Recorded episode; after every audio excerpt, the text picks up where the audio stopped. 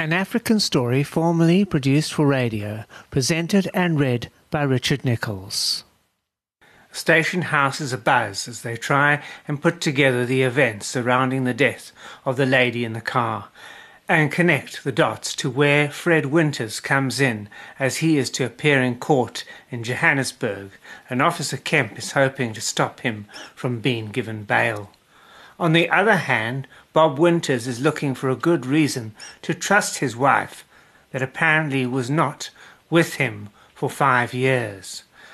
Bob now turns to Peter and wishes him well for the night, gives a big smile in the direction of the desk where Sister Jackson is sitting, and departs from the hospital at 1800, well aware of the fact that his wife Linda had been held at the police station from mid-morning by now she will be waiting his return to the office.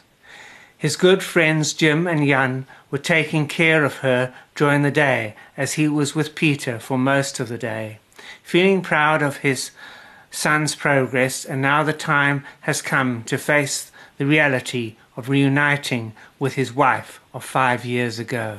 The Winters household will never be the same is the thought stream that is going around in his head and the fact that he has not given the news to Peter as yet. He jumps in the car and leaves for the office.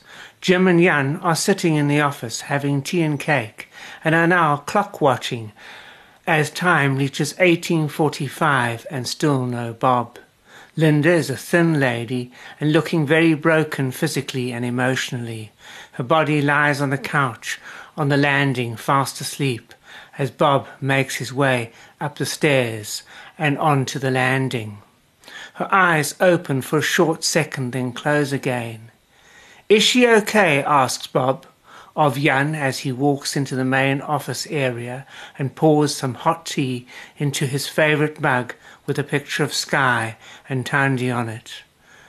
Not very well, is the reply from Jan and Jim in chorus. I plan to take her home shortly, said Bob. Jim replies, That should be all right, but she may need some help to the car. Very weak. She is, the poor woman, replies Jan in a short tone of voice, while looking in the direction of the landing, only to hear a voice coming from the landing. Is that you, Dean? Bob now looks in the direction of the landing and then at his partners. Who is Dean? asks Bob, now very confused.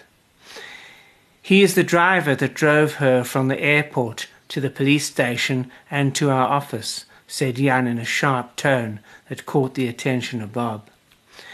Anything more I should know about Dean? Bob replies. He was with her in Angola, and they are, replies Jim. Bob responds, You were saying, please don't stop now. Please, man, Please spit it out. You've been listening to an episode of African Story, read and written by Richard Nicholls. Join me again for another exciting installment of African Story coming soon.